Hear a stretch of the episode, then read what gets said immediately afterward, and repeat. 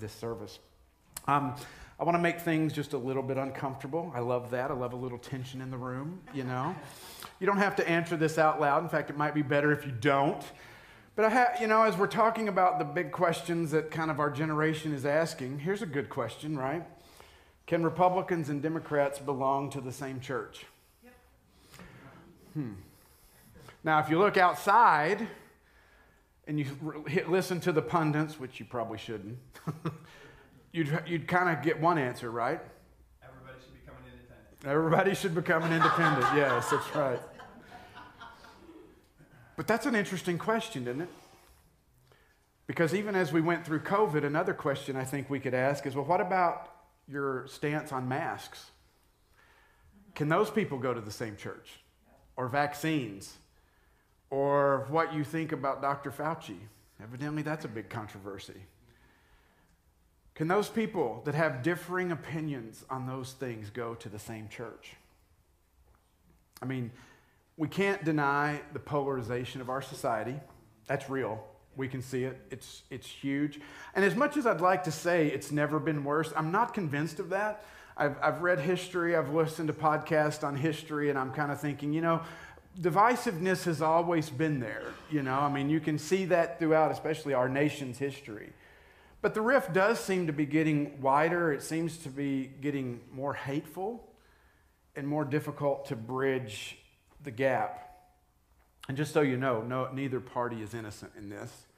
Um, it's not like we can look at one and go, well, there's Jesus's party, you know. These are just a couple of the easy ones, right? But if we were to ask other questions about, could these same, if you have different views about other issues, could you go to the same church? Can you worship together? Like, you know, your stance on immigration, open borders, close borders, build a wall, tear the wall down. That's an interesting one. Can those people, if on different sides of that issue? Welfare. About welfare.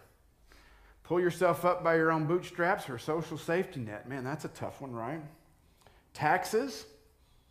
School choice vouchers. There's a fun one here in Iowa right now. You know, um, anybody else hate this question? anybody else like, I would rather us move on right now and just let's stop talking about. Amy, I love this because these are where Amy's like, please put another slide up. I don't like looking at that anymore.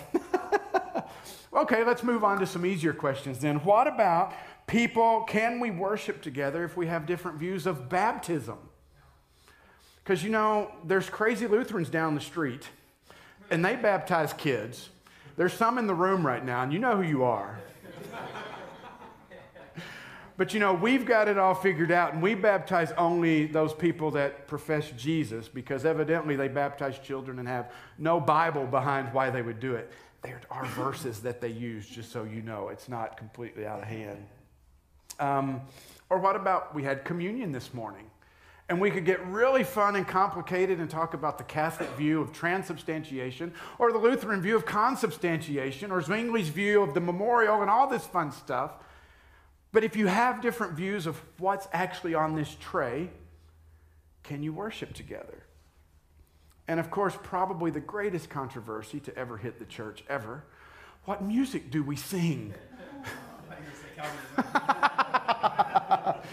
That's one of them too. Calvinism. Oh my gosh, we could, you know, the list goes on. Which music is right? Which uh, are you a Calvinist or an, or an Arminian? Um, which Bible translation is the right tra- translation to use? I mean, there are churches where that is like there's only one. Um, it gets complicated, doesn't it? Very quickly.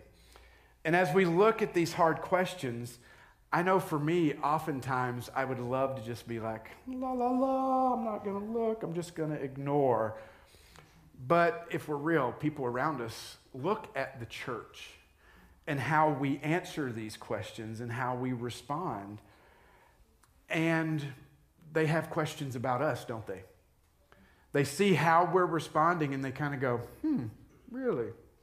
I mean, we have to acknowledge the days of asserting our influence to force people to our way of thinking is done, rightfully so. Steve talked about that last week and how much damage has been done in the name of Jesus when Christians tried to force our faith and beliefs on people using the sword or using, you know, social pressure.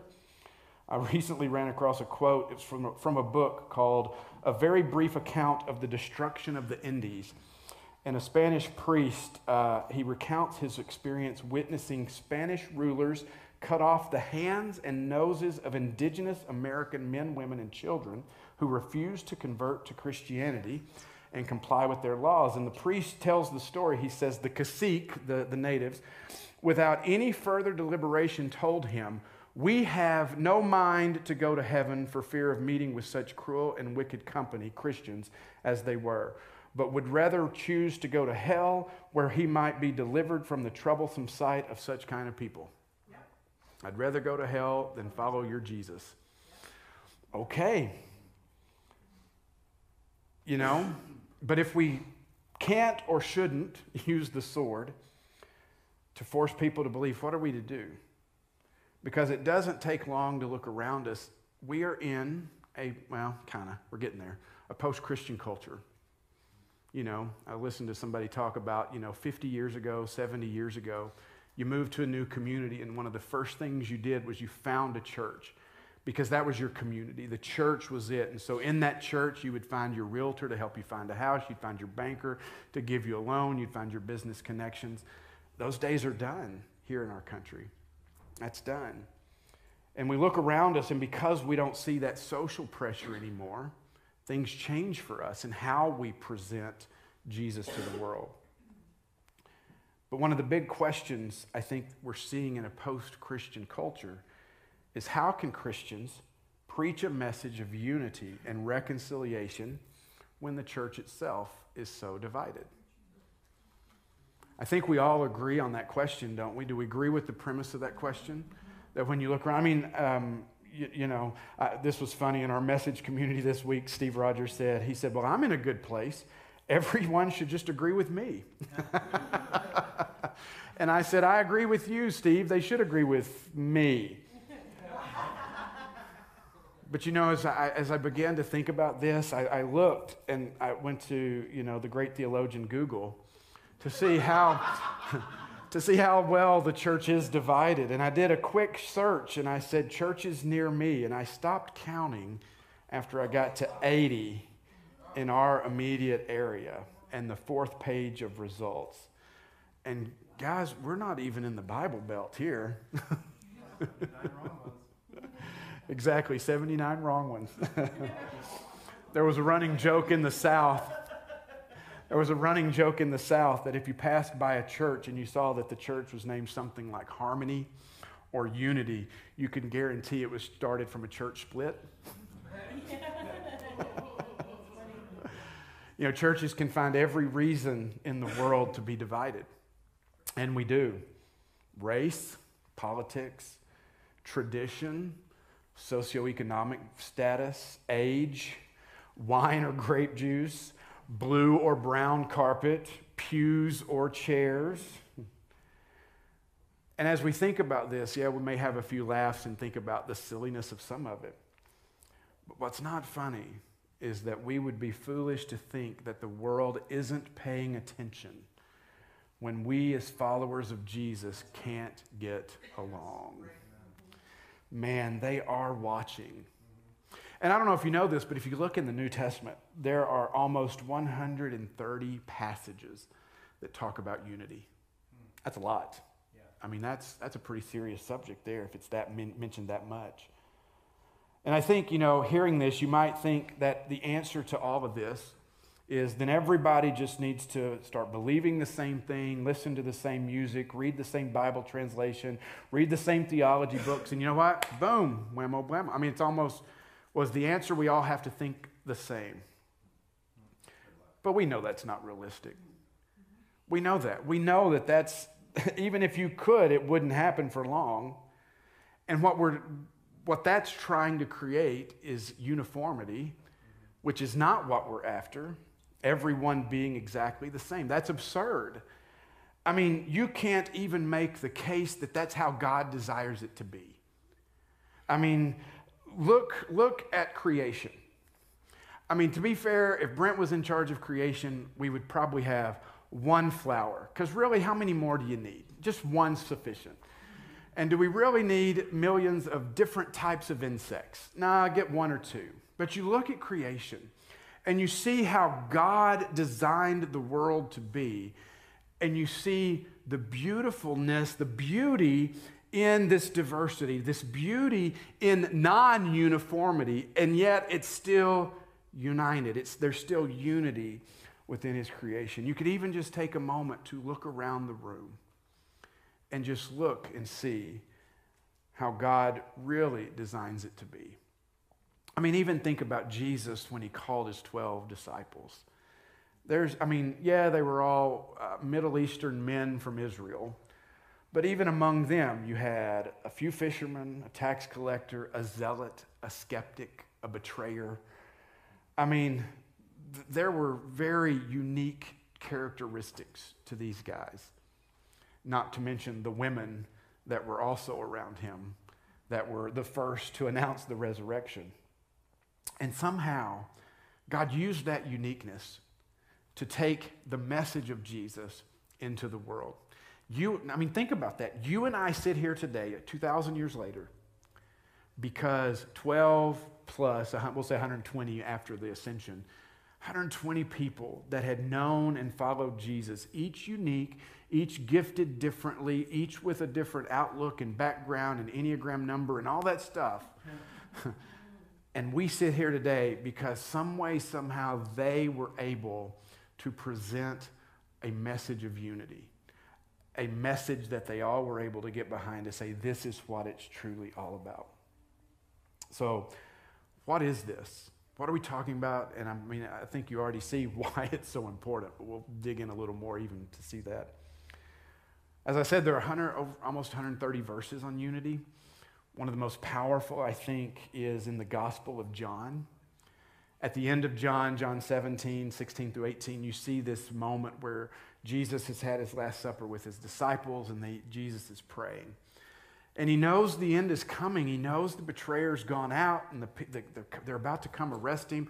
He knows he's facing the cross. And in this moment, he's praying. He's spending some time praying. And they go to the garden, and you get a look inside the mind of Christ right before he's going to be arrested and crucified. Now, I don't know about you, but I find that to be a very interesting moment. If I knew I was about to die, I think my words would be very intentional. And I think that's what we see for Jesus. In John 17, starting in verse 20, look at what Jesus prays. He says, My prayer is not for them alone. So he's saying it's, he'd been praying, he'd prayed for his disciples. And then he says, But you know, my prayer is not for them alone. I pray also for those who will believe in me through their message. So guess who he's talking about there? Us. Even 2,000 years later, he's praying for those who will believe because of the message of the disciples. He says that all of them may be, what's that word? One. Father, just as you and me and I am in you, may they also be in us, so that the world may believe that you have sent me. I've given them the glory that you gave me, that they may be one as we are one.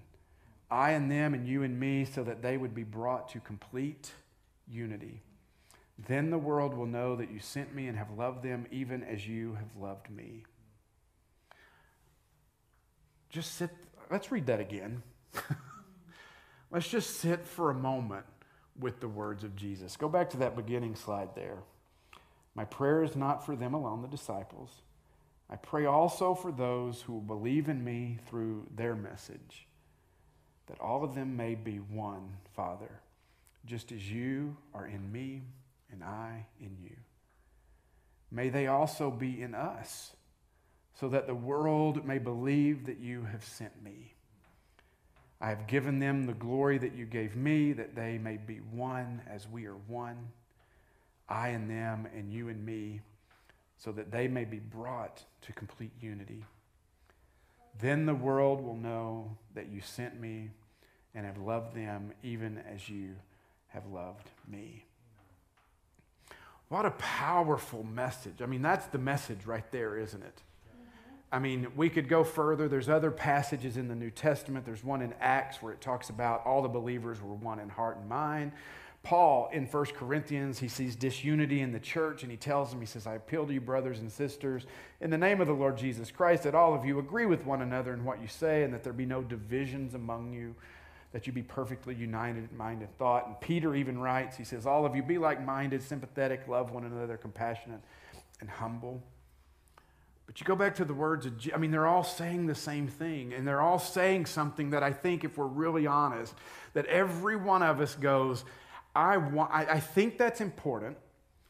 I should want it, which leads us to a first question of do we really want it? Think about that. Do we really want unity? Or do we want to make a point and be right? That's a tough question for me because I want to make a point, if I'm honest. I want you to listen to how eloquent my speech is. I want you to listen to how reasoned and logical my argument is, and I want to persuade you to think just like me. Right? I mean, unity with me. Unity with me. I mean, it goes back to that, doesn't it? But is that really what we're talking about here? I don't think so. I mean, there's something here that, that we've got to wrap our minds around to, to answer that first question about unity, period. What is unity and how, how much do I really want it? Because I think we can take a step back and we, we want that uniformity. That's easy to see, where we dress the same and talk the same and you know, watch the same stuff and we're all, you know, that's the easy part. But, but that isn't unity. That's pseudo unity. I mean, that's the problem, is that we think that's what we're after, but really that's just fake unity. And so what we do is we build these structures that we think everybody, you know, these fences to keep people in so that because, and that's what we think unity is, but that's really not unity. Because uniformity, what does that say to the world? I mean, just feed, me, feed back to me now. If, if the world sees uniformity, what do they think?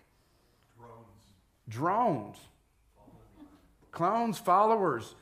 Anybody think it's kind of weird? Yeah. We see the cults on TV, right? We see the ones where everybody dresses the same and talks the same and all that, and we look at that and we go, that's just weird. And that's what the world sees as well. And, they, and the world is not stupid.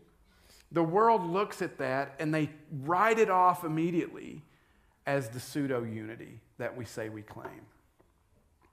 But what Jesus is talking about here is a unity that I believe transcends our humanness. I mean, it's, it's bigger, it goes beyond, it's something greater than what you and I can accomplish on our own. Because as we read that passage in John, what did Jesus say? He wants us to be united, to be, have unity, just as who has unity? He and the Father. He and the Father. It doesn't mention the Spirit there, but let's go ahead and throw the Trinity in there. You know?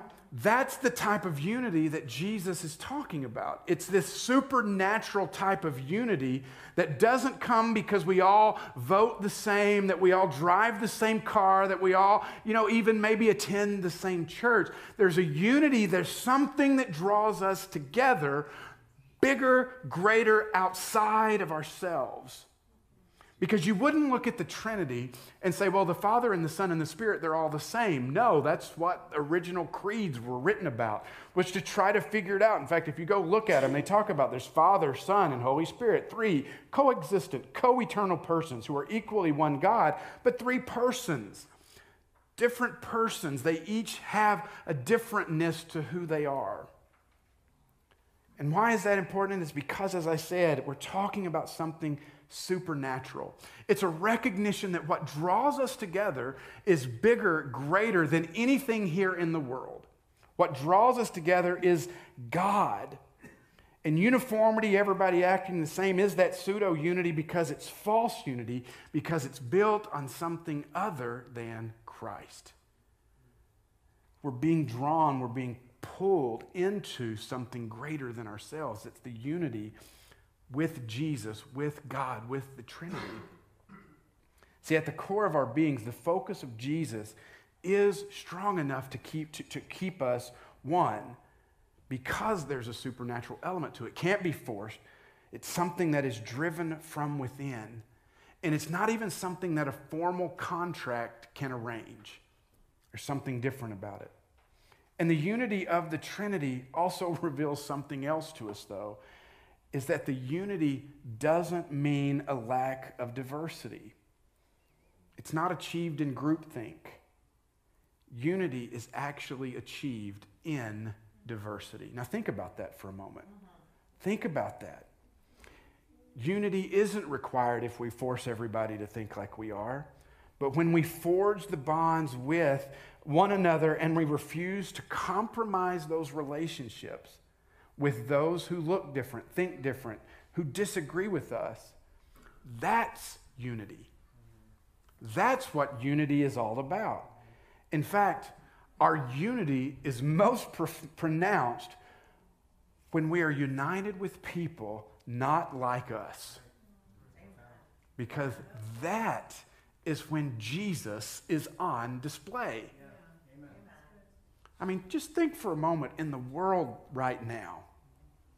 In this room, we have Republicans and Democrats. We have people across every political divide. We have people from every socioeconomic class. We have people, you know, everywhere. This should be what elevates Jesus for the world to look and go, how do you guys keep that together? You know what I'm saying? I mean, it makes no sense for some of us to be friends, for some of us to consider one another family and yet we are. Why, how is that possible? It's unity. It's that unity in the Trinity with God. Because we have purpose to move beyond disagreements, and we can. Think about your family. Anybody's family here get along on everything all the time? No. How many of you disagree with your family at times and yet you still get together at Thanksgiving or Christmas? Anybody? Yeah, okay. Why? because you love them. They are family. And that's what we're talking about. Isn't it interesting to think about it that way? Because what does that mean when we are so willing to toss relationships? When we're so willing to just go, done with you. And yet, with our family, man, they can just agitate the snot out of us, and we go back at Christmas. There's something there that we need to bring into the unity of the body of Christ us that brings it to us. But you know, when we talk about uniformity, have you ever thought about this? Even not, it's false unity, but also uniformity doesn't require grace. Right. Have you thought about that? Yeah. It really doesn't. You know what requires grace? Unity. It requires me to come to you humbly and graciously and loving. That's what it's about. I mean, when you have somebody who loves Jesus, but they hold a different position than you on heaven or hell, or they have a different position from you from end times, or they have a different hermeneutic in how to interpret some verses of the Bible. They still love Jesus. They're passionate about Jesus. But just as they read the Bible and they understand it and they interpret it, they realize that ah, I'm over here and you're over here. What does that require in order for us to sit in this room together on a Sunday? Grace and love. What unity does is it always requires us to stop and evaluate what is more important to me? What is the highest and greatest value? Being right, theological purity, or seeing the image of a God in a person who thinks or believes differently than me, to love despite disagreement. I recently read a quote from John Wesley, the great reformer in England and America. And he said this He said, Condemn no man for not thinking as you think. Let everyone enjoy the full and free liberty of thinking for himself. Let every man use his own judgment, since every man must give an account of himself to God. Abhor every approach in any kind or degree to the spirit of persecution. If you cannot persuade, if you cannot reason nor persuade a man into the truth, never attempt to force a man into it. If love will not compel him to come, leave him to God, the judge of all. And isn't that the truth? That's part of what we're saying. You see, we have to learn the difference between preferences and true heresy. Now, just to throw this out here, a couple things. Preferences are important. As we were talking this week, I just I said to be fair, I don't think I could attend regularly a Catholic church. It's just not my speed, not my vibe. I didn't grow up with it. The Mass is very structured and very rituals, very high church. I couldn't do that. That's not me. I like what we do here. But the question is how do I view the Lutheran, the Methodist, the other Baptist, the Catholic? Do I sit here on my high throne and I go, well, we know who's got it right? exactly. Or do we look and we say, I understand differences. Yeah. I understand there are preferences. Yeah. Any country music fans in here? I see those hands. Don't be, look at, why are some of you so shy? It's almost like, okay. come on, get those hands up. Country music fans, let's be proud. There you go. I see those hands. How many of you would say, I just hate country music? There's a few of those hands too. I'm sorry for those that are married to one another. Man, that's tough. We'll have marriage unity next week. we know the difference, right? I have this image in my mind when it comes to unity where it's kind of like this it's kind of like in our hands the things we believe, the things we hold. And for some reason, sometimes we feel like we are the guardian and protector of everything. And so I have to hold tightly to this. And so when I hold like this and I can feel the tension in my hands already, as I look around others that do things differently or still follow Jesus and don't believe like I do, I feel it's my responsibility to correct them and make sure they come my way. Yeah. But this is a horrible way to live. Yeah. And it really discounts the power of the Holy Spirit of God. To assume that God is God for 2000 years God hasn't had you. It's been okay. He'll continue on without us, okay?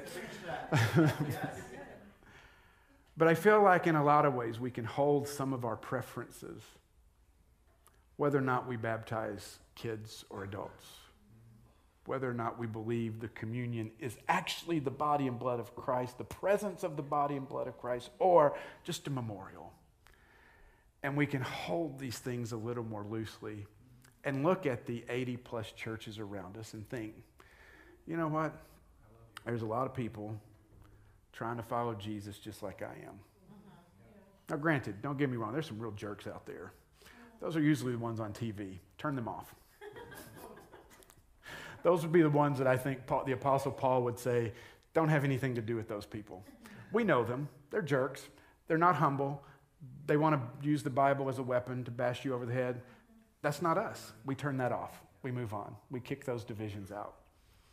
But for the rest of us, those who are just genuinely trying to follow Jesus, I think it changes our approach and how we deal with them and how we view them. And we look at Lutheran Church of Hope down the street and we go, praise God for them. Praise God for their ministry. Praise God for the gospel that they preach and the impact that they're having in Grace West Church and the Catholic Church for those that are following Jesus and the community church and the Methodist Church. And you know what? And there's a wide range of preferences out there and theological differences. But the thing, as I said two weeks ago, that it always comes down to is are we following Jesus? Now, does that mean we, we reduce this to the lowest common denominator of belief? Absolutely not. We're not talking about unity at any price. Sometimes there are reasons for us to speak up and speak out and call out things. Like I said, if you read the New Testament, um, there were moments where Paul did say, don't have anything to do with that person causing division. We need to make sure that we look at the divisive people and we don't give them space. So it's not unity at any price. We focus on the essentials. We recognize the difference between essentials and preferences. and we realize that unity is not the goal. That's not the end game. Jesus is the goal. Jesus is the goal. That's why Jesus says in that John 17 passage, verse 21, he says, May they also be in us. You see, we're not just out here willy nilly going, oh, let's just all believe the same thing. No, there's a center to what we're doing. And our oneness is dependent upon and directly proportional to our relationship with Jesus. And just like our relationship with God will impact our relationship with others, our relationship with one another will impact our relationship with God. You see, our goal is to become like Jesus together. Striving for unity, becoming one, is part of that process in becoming like Jesus. And then we realize that this is a work in progress. Jesus says, so that they may be brought to complete unity. It's hard work, it's not easy. Sometimes we have to swallow hard on these things. In Ephesians 4, Paul says, Make every effort to keep the unity of the Spirit. It's there, we've got it, we want to try and we want to work towards it. And I think we need to ask ourselves sometimes is this something to split over? And if not, what do I need to do to be an agent of unity and not division? We have to work at this. And what I want you to understand, just as I wrap up here, we're not saying disagreements won't happen.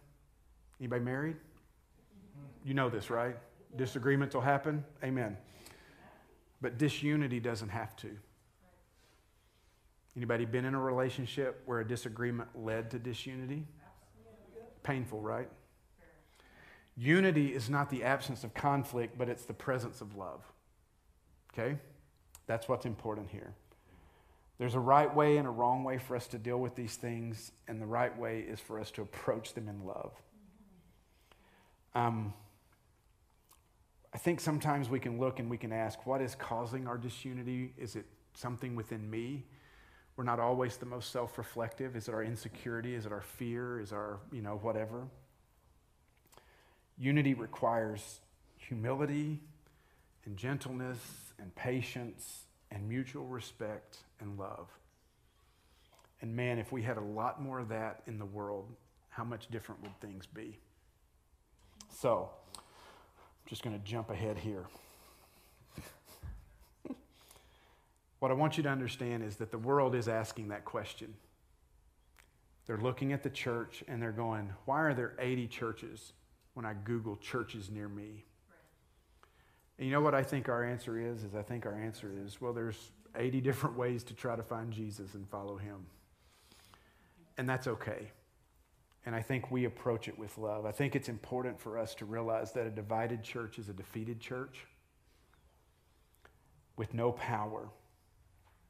You see, don't miss what Jesus said in John 17. Because he talks about unity in a way, and he says that our unity, the world will know that God sent him. Did you catch that? There's power in that unity. And the disunity of the church is one of the greatest scandals that compromises our ability to do what Jesus has called us to do. In our disunity and division, we are impotent, but in unity, we can change the world. It's going to be uncomfortable. Does anybody know that? when you're with people who are different from you, don't think like you, it can be uncomfortable. Can we just learn to live in the discomfort a little bit? Can we do that? But I mean, think about what is possible. When you find a, ch- a church where you have people from all sides of the political spectrum, all sides of the socioeconomic spectrum, you have people from every tribe, nation, and tongue coming together week after week, talking together, worshiping together, growing together, giving together, all centered around the living Christ. What is possible? Everything. Yeah. The world can be changed. And what I want you to know is this isn't really an optional thing. Jesus is calling us to it. And we need to ask ourselves, what am I doing to either help this or hurt this? Again, not at any cost there are times we have to stand up. Go back two weeks ago, talk about heresy Jesus plus, Jesus minus. But right now, I hope that we see that when we consider the others around us who are following Jesus and just trying to do so as best they can, just like I am, that we can truly pray as Jesus did. Lord, make us one. Let's pray.